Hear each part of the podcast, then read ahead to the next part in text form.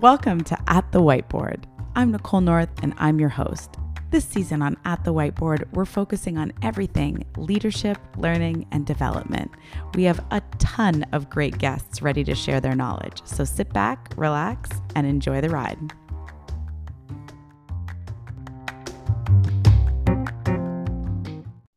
Hello and welcome to At the Whiteboard. I'm your host, Nicole North, and I am joined by the most fabulous Meredith Grendai.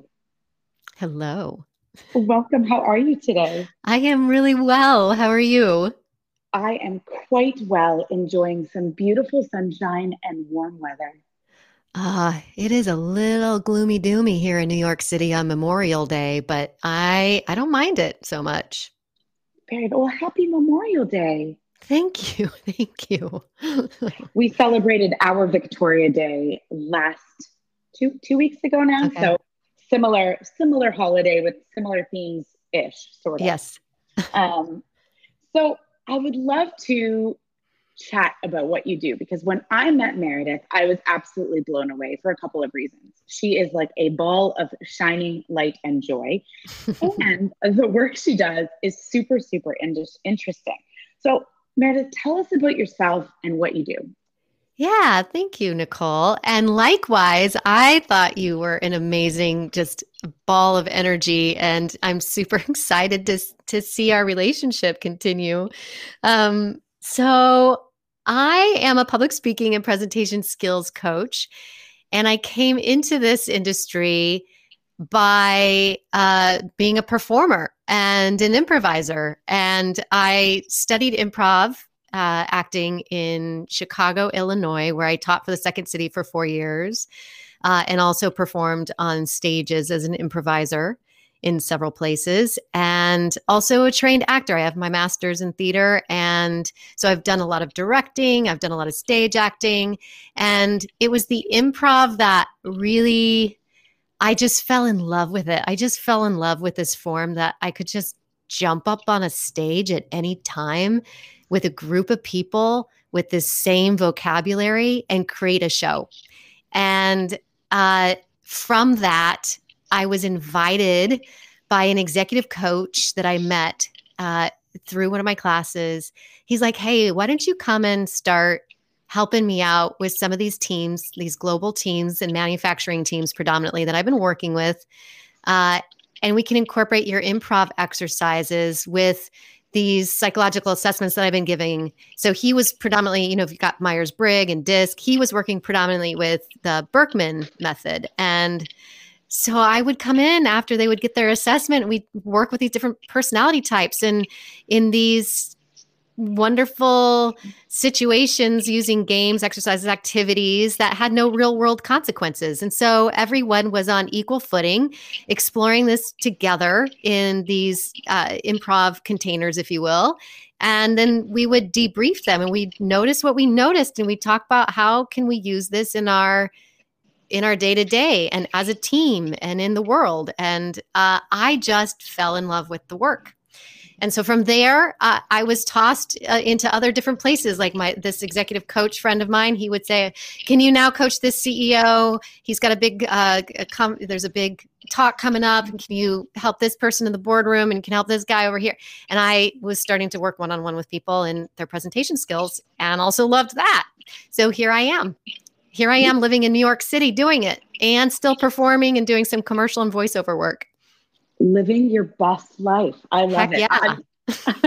I, uh, you know, while not a trained actor or anywhere near a professional actor, I did do improv in high school for a couple of years. And I love it because I am terrible at memorizing lines because I later in my 20s did a ton of community musical theater. And I'm the worst because I can never remember any of the lyrics to the songs um, and, you know, just barely remember any of the dance routines. So um, uh, improv for me was always a joy because it meant very little, little to no prep. And it, and, and it probably helped you when you forgot the dance moves and the lyrics that you could just improvise your way through it.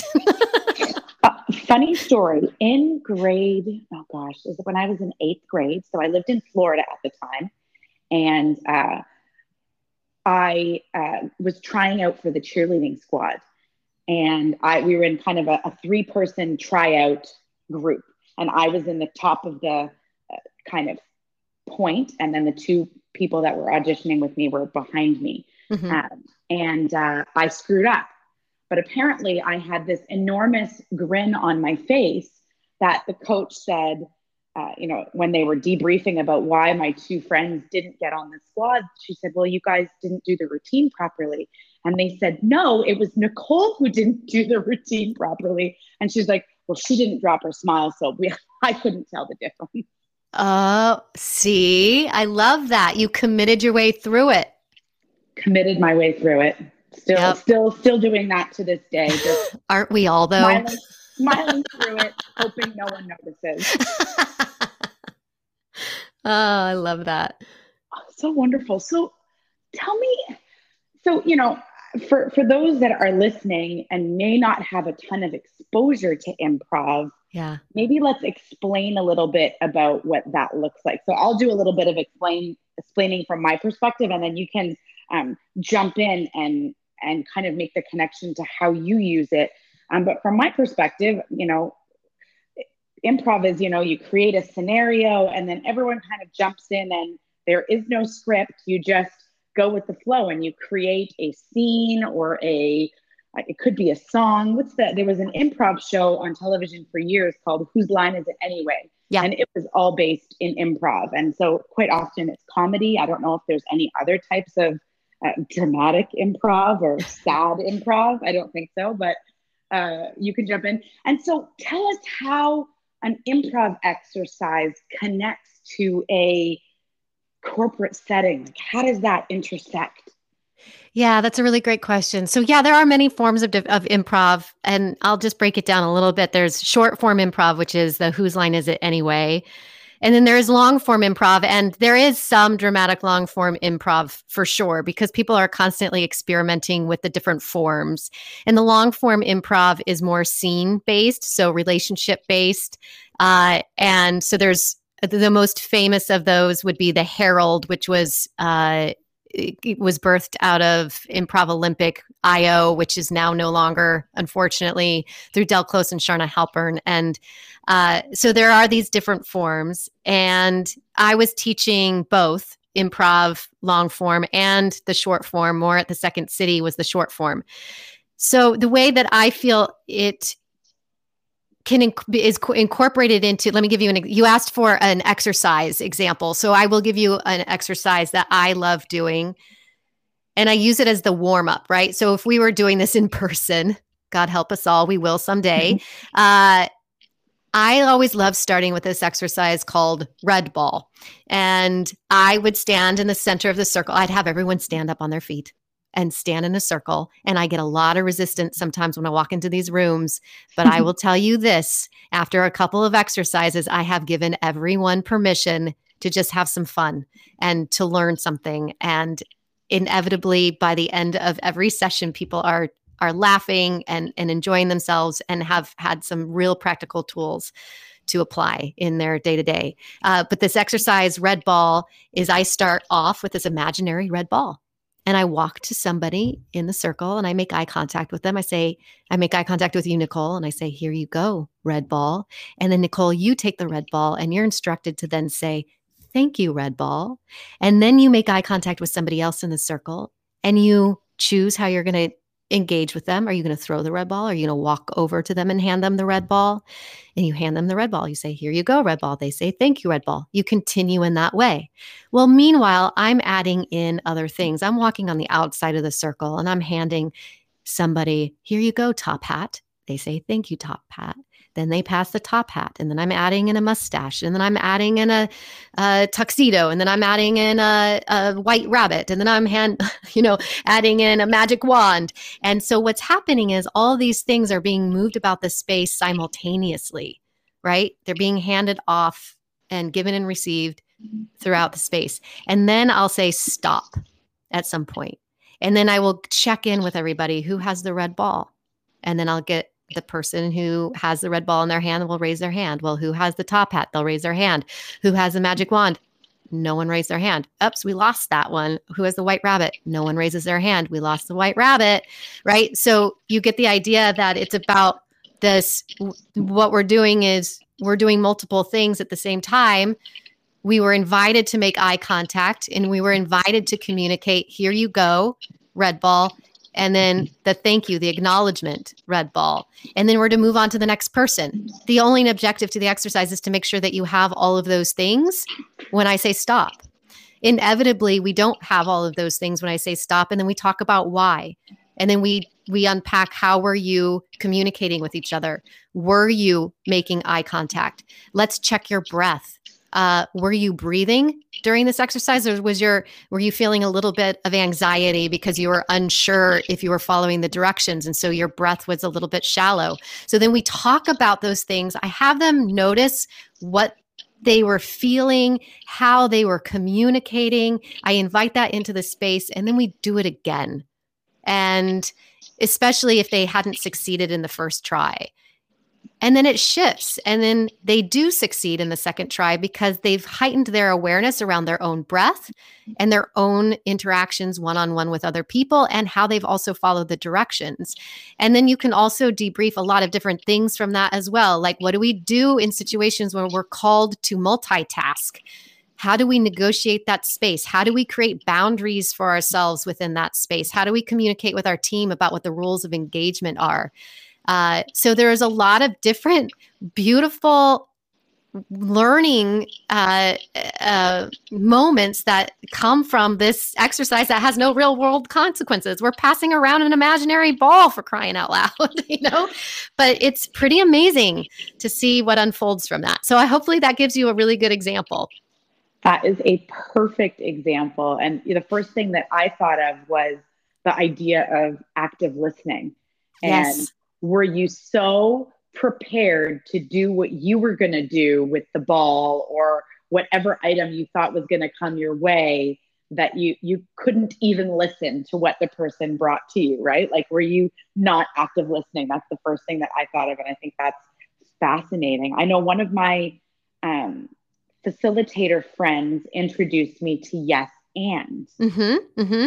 And uh, they used it as a brainstorming tool, right? So when you're in a meeting, instead of people saying, yeah, but we don't have budget for that, or yeah, that's not going to work. We've already tried that before. That, you know, I think they also used a ball in a similar way. And so every time someone had to say something, they took the ball and said, yes, and can we consider budget options? Yes, and you know, is it possible this was done before? And we watched the language totally transform.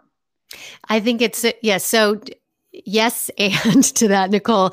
And just to explain to the listeners, yes, and is the foundation of improv. And yes, and is used as a tool to further along the storyline, to yes, and the offer, to uh, really build onto each other ideas like building blocks. Uh, and it's beautiful what emerges when you yes and each other. Because you could have an idea in your head, for example, that um, we we are going to make this. I'm making this up as I speak. so let's see if this is a good example or not. Um, but I'm going to make a carrot cake, right? And you, I have my idea of what a carrot cake is what the ingredients are going to be. And it's just i'm just shredding carrot. It's going to be the basic flour egg whatever mixture right? Um, and then i'm i'm going to do a cream cheese frosting and that's it. And then if you walked into the room nicole and you said oh my god you're making carrot cake. You know my grandmother used to put pineapple in her carrot cake mix and i would say no. And then someone would walk in and be like oh i really like walnuts. I would let's try walnuts. And i said no. Right? Like it, and we've all been in those situations where we get so stuck in the way we think something should be made or done or a project should be rolled out that we don't we don't consider that these other ingredients these other offers could actually make that taste better. It could make it more efficient. It could make it a better project. It could turn into something that we didn't think it could turn into, right?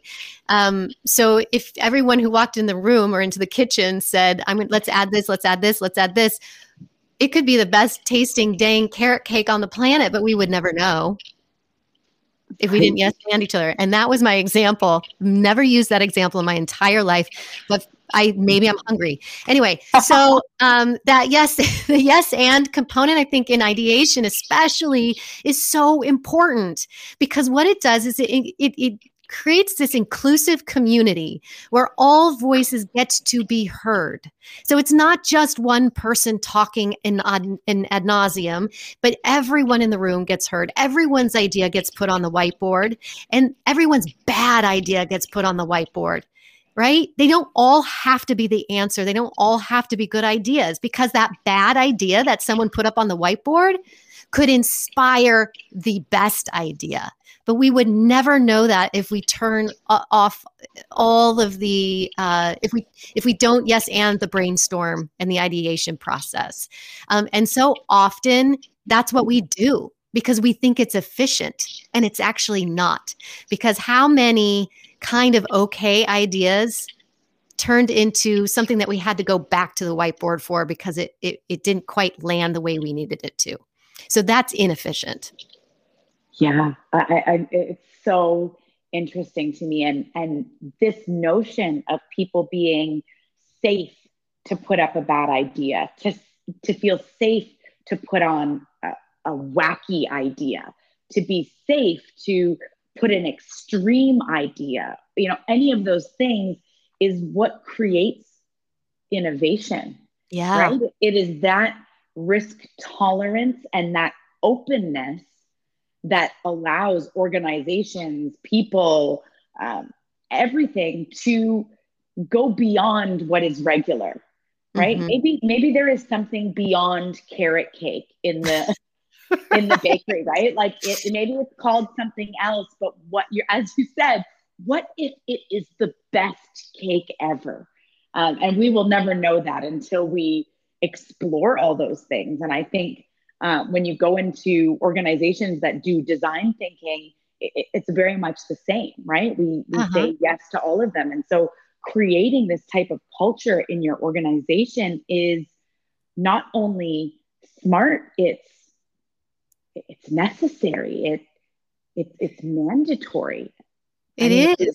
We don't want to bring the P word out, you know, pivot, but the only way that people really successfully pivoted recently is through this idea of pure innovation and saying yes and let's try it. Yes, and listening, like deep, real, true, active listening, like what you had brought up before. Uh, and also, I think too, I you know what came to mind when I was thinking about the carrot cake analogy is. I can think of somebody that's standing in the kitchen going, but my son's allergic to nuts. Like we can't do that. Or that there's always going to be someone or something that you're not going to be able to please everybody. And I think that's really important to note as well is that when we're in, we, it's in, impossible to cater to everybody.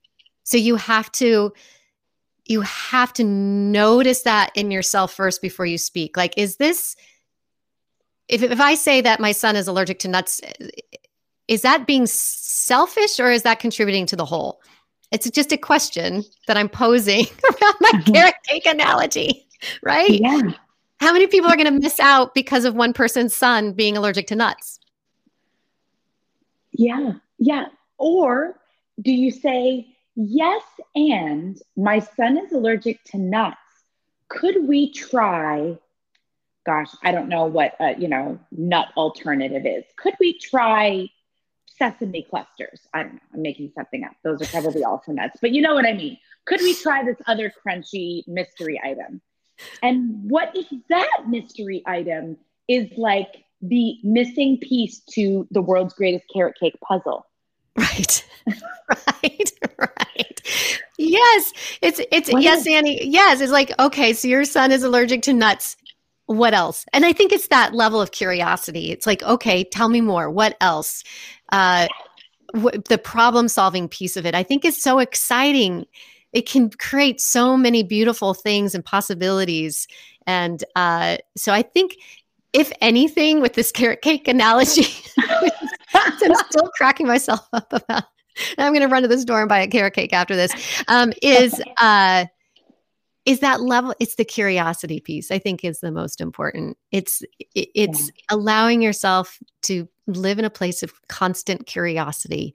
Why? What else is missing? What could be missing? What am I not seeing? Tell me more about that. I, I didn't hear you quite well. Can you can you can you share that with me again? Yes, I hear that.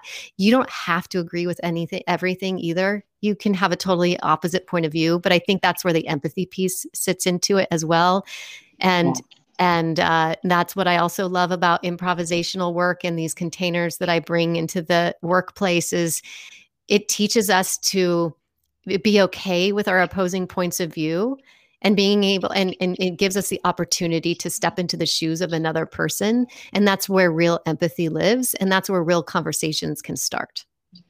This is so amazing. So i'm gonna i'm gonna go off script classic, okay. not, not, unusual for me.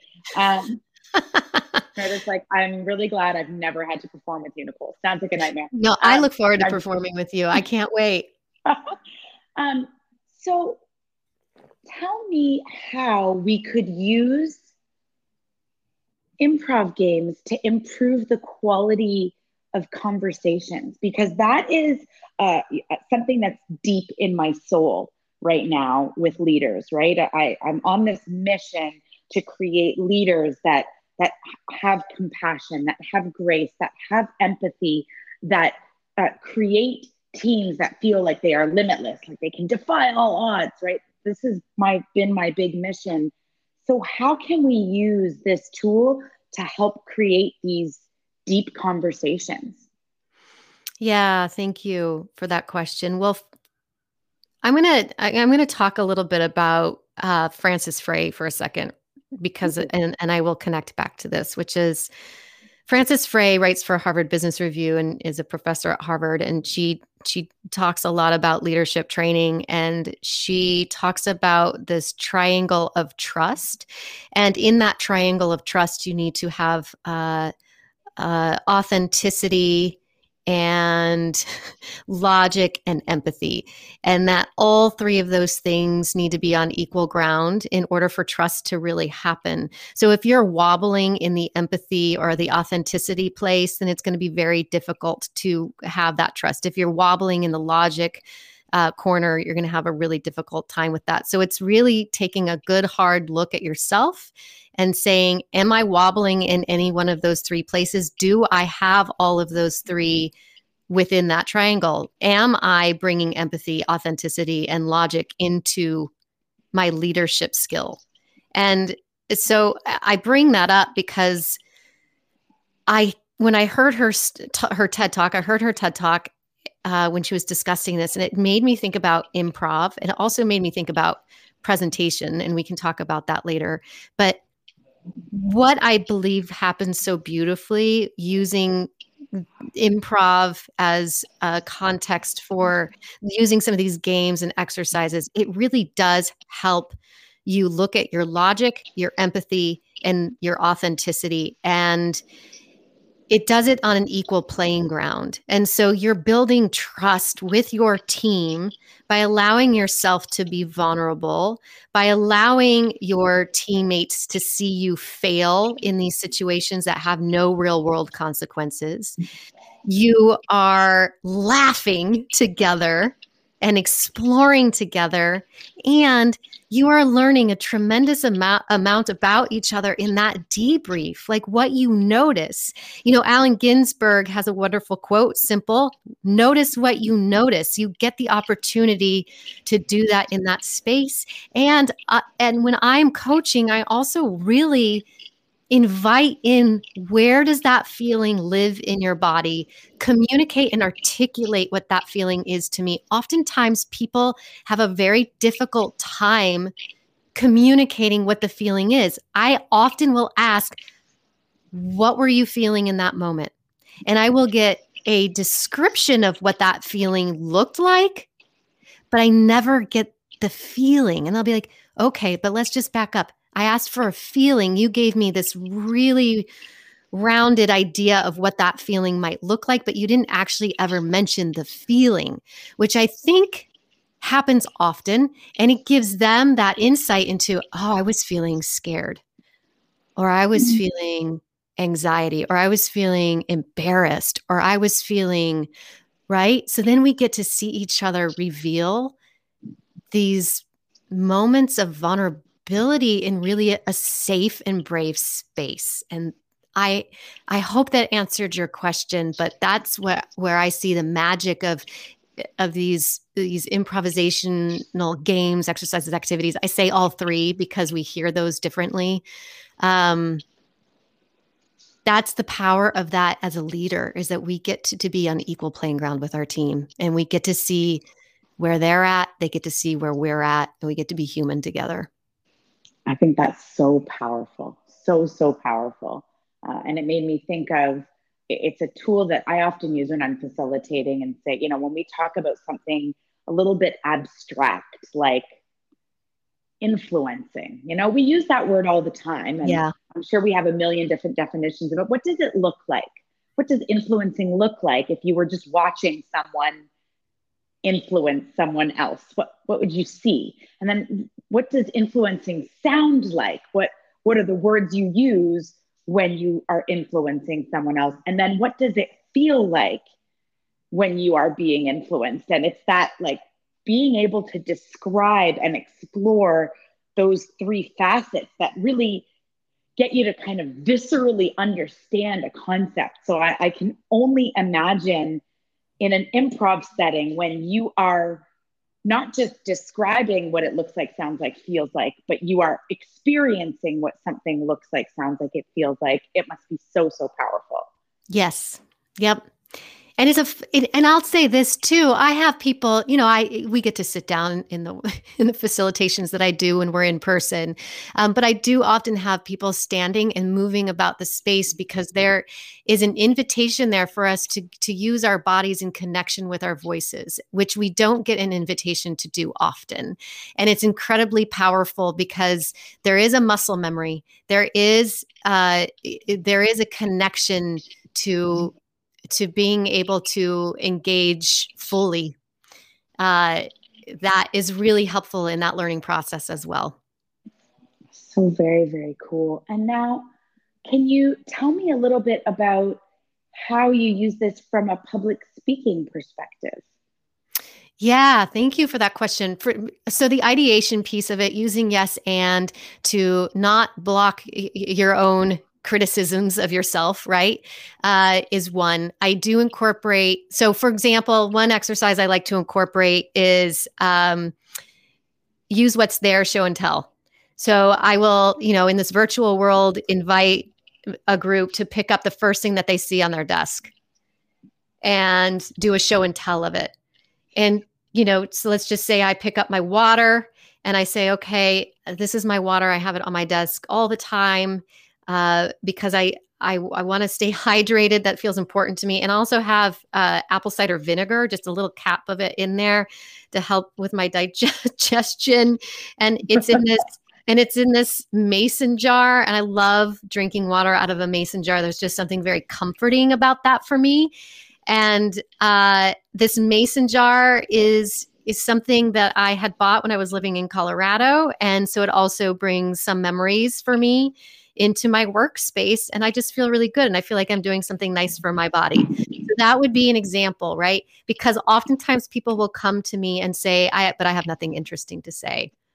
I haven't experienced huge loss or trauma in my life, so why would someone want to to hear me? Or uh, I have a presentation coming up, and I don't see how any of this content where there's a story.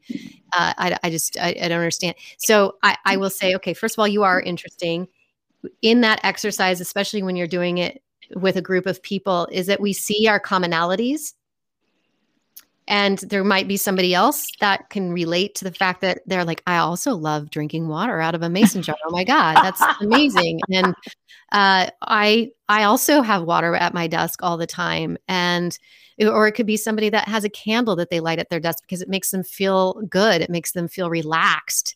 So you learn these little things about each other from something that that we would, if I wasn't inviting that into the space, might think mundane otherwise. Uh, so the point is that we are all interesting and we can find some it doesn't matter what the story is as long as we give the details and we give the emotion behind it. And if you could tell i said it makes me feel good. That was the emotional connection to it. Mm-hmm. there will be somebody in your audience that relates to it. Will everybody relate to it? No they won't and that's okay and the point too is that it's not about you, it's about them. So, how's your story going to serve them? Well, it's going to serve them because they're going to see the commonalities. Um, and it doesn't have to be a long story, it doesn't have to be long. So, if you're presenting uh, technical, didactic information, you can find a very simple story with an emotion that connects that content to your point. point and if your audience leaves not remembering anything in that content, at least they'll remember that story and they will leave with a curiosity to want to know more. That's so wonderful. And I think that's so important, especially as we were in this virtual world and this, I don't think I really felt it until, you know, this last and what seems like 500th lockdown here in Ontario. This, this mm-hmm. idea of I, I missed connecting with people. Yeah. Um, and, and I get to do it luckily all the time on Clubhouse and on Zoom calls. But there is a little bit of an art to connecting with people, both in person and virtually. And I think, I don't know about you, but when I saw the whole world kind of shift virtually, we kind of dropped the the personal niceties. It yeah. was like, okay, we're on a Zoom call. Let's get right to business. Here's the first thing there was there wasn't a lot of appetite or space being held for those little interesting nuggets of information.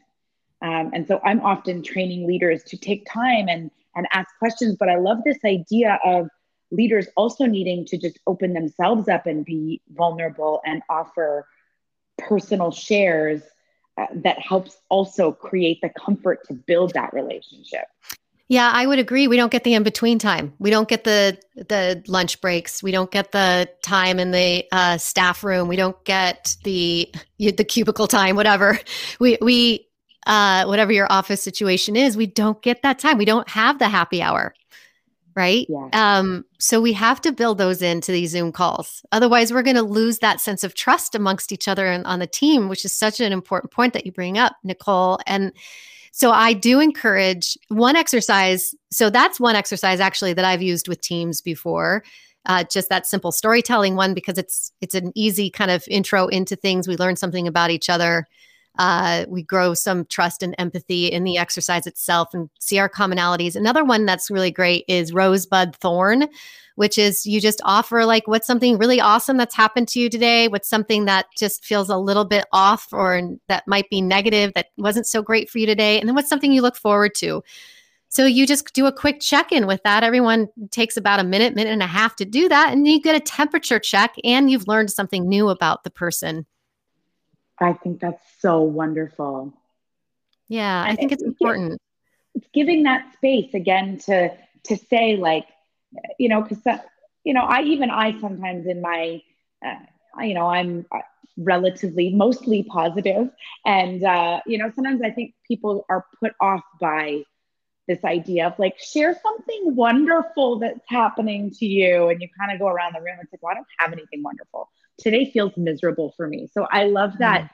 space to say, tell us something good, tell us something thorny or uncomfortable, and then tell us something that you can look forward to. It's almost helping everyone to train their brain to start looking for opportunities and yeah. and and and being okay with shit. It doesn't not everything is roses all the nope. time.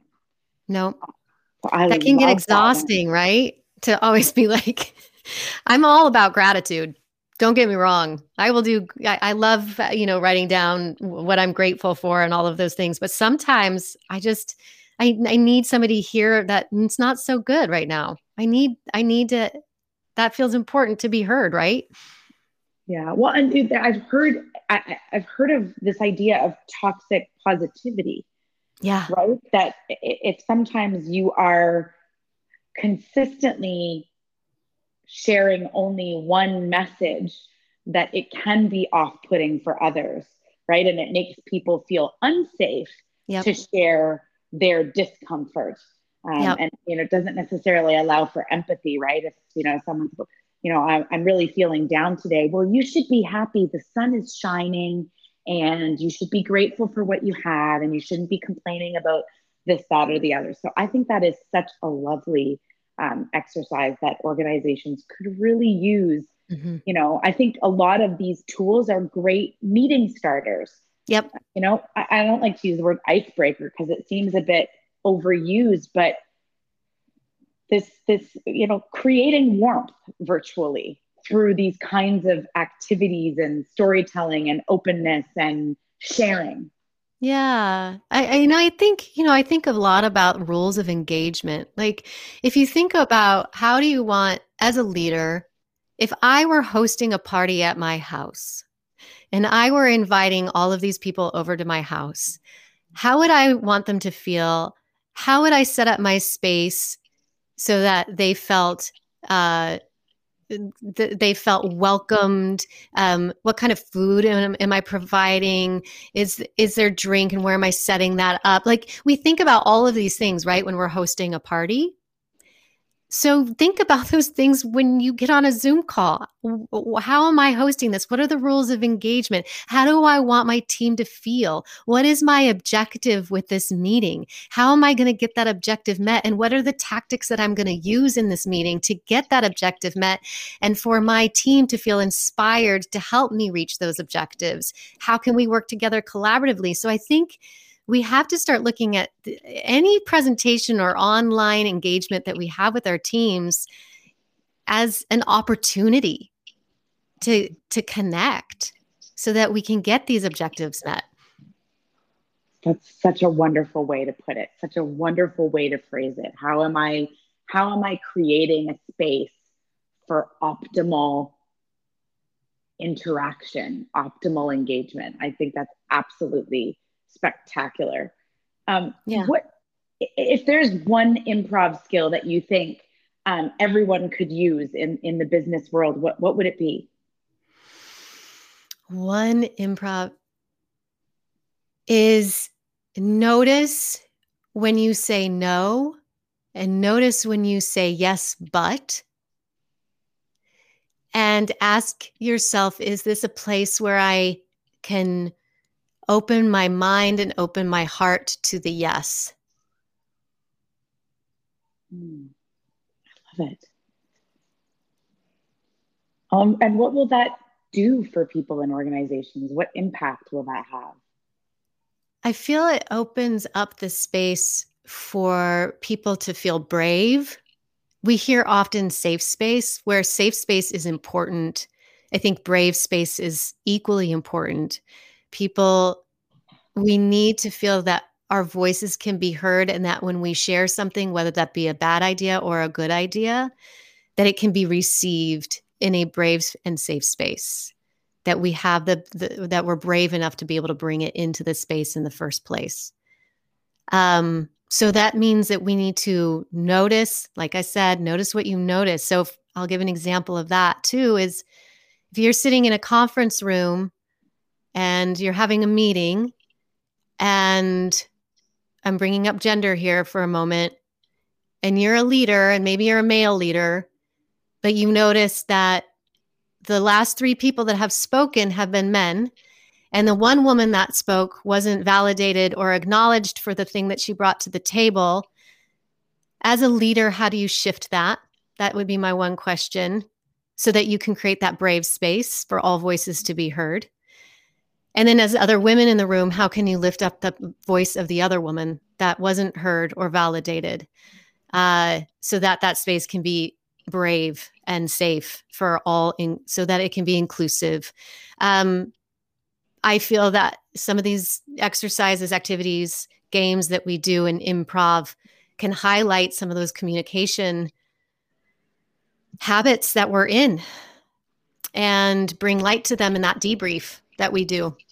Oh, I love uh, I love what you just said. We are often stuck in communication habits, communication yes. pathways, you know, what what those neural pathways in our brain that are like already pre-carved. So we mm-hmm. know so and so says this, we say this. When so and so ends like this, we say this, and it it becomes rote. It's like the the question, "Hey, how are you? How was your weekend?" Good, good. How was yours? Yeah. No no information was shared. The question wasn't genuine. The answer wasn't genuine. It's just the fastest way to end that interaction. Mm-hmm. Um, mm-hmm. And so I love this idea of improv. What what what using these tools does is it it it, it shakes it up. It shakes your neural pathways around so that you have opportunities to behave differently. Yes. Yes.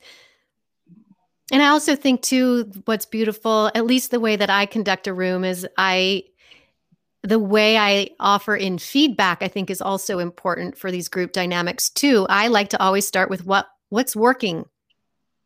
And then where do you have questions? What are your curiosities rather than this doesn't work, this doesn't work, this doesn't work? It's like, nope, let's start with what does work. And then let's talk about where we can, where are there questions and what can use some improvement.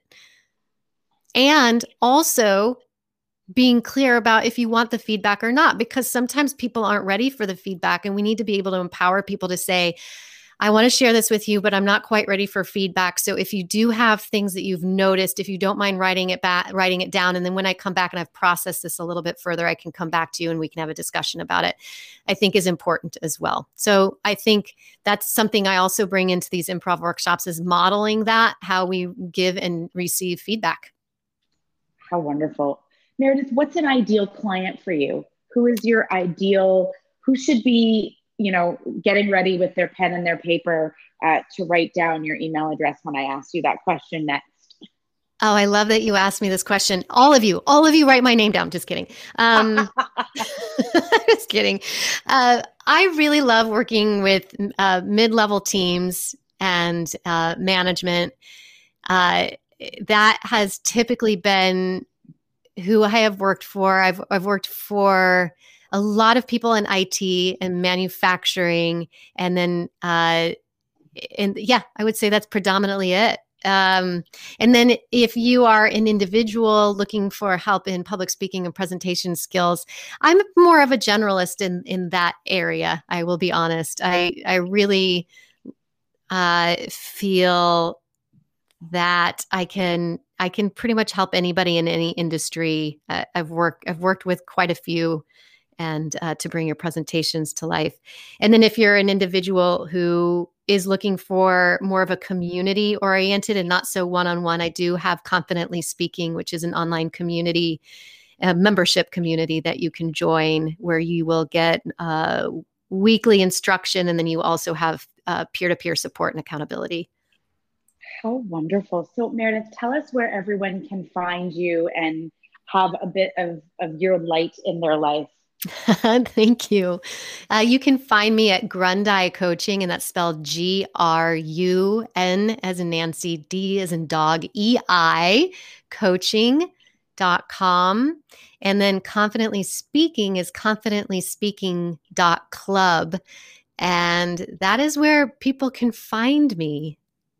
Yes, you are also on Clubhouse. So mm-hmm. um, you, we could you could probably if people are connected with me you can probably find meredith through there yeah um, yes and find meredith and we will be also looking for opportunities for whiteboard and meredith to kind of marry and and find ways to uh, reach clients on both of these levels i know that uh, i'm very passionate about people being able to break out of those regular habits that they have and so i think this is such an exciting way to help build teams and build relationships and change the way we communicate. So I am I am tickled pink about what that may look like in the future. Me too. Me too. Thank you for joining us today, Meredith. This has been super informative. Uh, Nicole, thank you so much for having me. I really, really appreciate it. Thanks, listeners. Until next time.